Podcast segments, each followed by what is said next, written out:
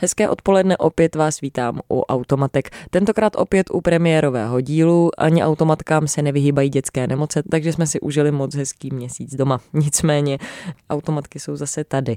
Na konci září jsme upozorňovali v rozhovoru s Kateřinou Šorejsovou o tom, že do České republiky přijedou maorští šamanové, kteří budou tady v České republice mluvit o maorské porodní tradici a budou o ní přednášet, budou o ní mluvit s páry. Mně se podařilo získat k rozhovoru jedno jednoho z dvou Maorů a tím jedním je Tekaha, se kterým si budete moct za malou chvíli poslechnout rozhovor. V originálním znění celý rozhovor najdete na internetu, nicméně dnes si pustíme předabovanou verzi, kterou předaboval pro Radio Wave Jiří Špičák. No a mě už nezbývá, než vám popřát příjemný poslech. Automatky. Automatky. Hezké odpoledne, Tekaho. Eh, vítám vás tady u nás ve studiu. Vy jste původně z Nového Zélandu. Je to tak? No, I'm from a place called Aotearoa. Ne, to nejsem. Jsem z místa, které se jmenuje Aotearoa. Lidé, kteří ilegálně okupují mou zemi, ji nazývají Nový Zéland. Takže kdybych přiznal, že jsem z Nového Zélandu, dělalo by to ze mě Novozélandiana, ale to já nejsem. Moji lidé byli na Aotearoa, který je známý jako Nový Zéland od počátku časů. Historie, kterou prožili moji lidé, není moc hezká. Je pošpiněná kolonizací. Takže jsem z Altearoa, můj kmen, moje náboženství a moje přesvědčení se jmenuje Tuhoj. Jsem Tuhoj.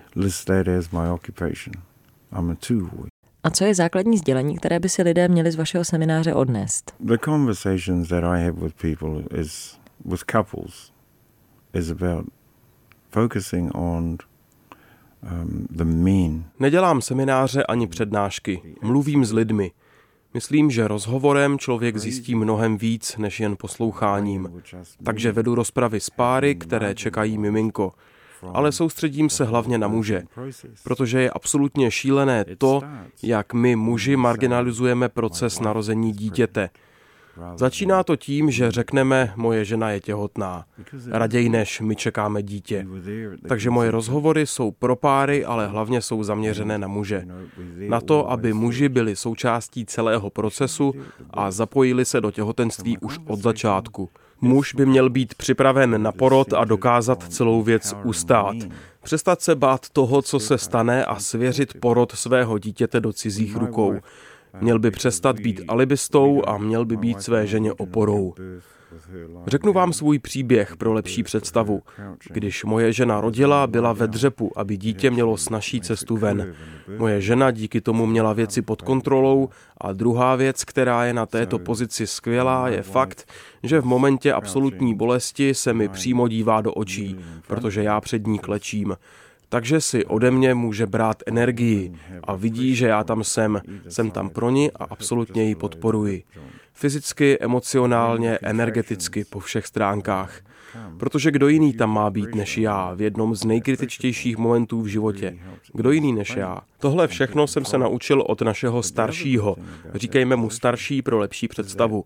Když jsem rodil své první dítě, byl jsem strachy bez sebe, jestli se něco nepokazí, jestli to zvládnu, jestli bude všechno v pořádku. A bylo. A když jsem rodil své druhé dítě, byl jsem stále ještě nervózní, ale už méně. A když jsem rodil své třetí dítě, věděl jsem, že to dokážu. Tohle jsou ty rozhovory, které vedu s lidmi, protože lidé si berou pouze to, co si chtějí vzít. Nemůžete nikomu nutit vzdělání, nebo můžete, ale to je totalitní systém. Takže já s těmi lidmi konverzuji a snažím se, aby muži pochopili, jak krásné a úžasné je chytit a přivést na svět svoje vlastní dítě.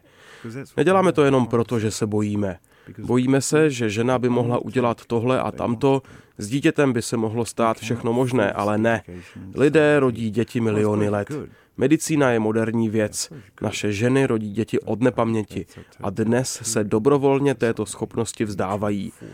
Dobrovolně se svěřují do rukou nějakému muži nebo ženě, které nikdy předtím neviděli a se kterými ani nikdy nemluvili.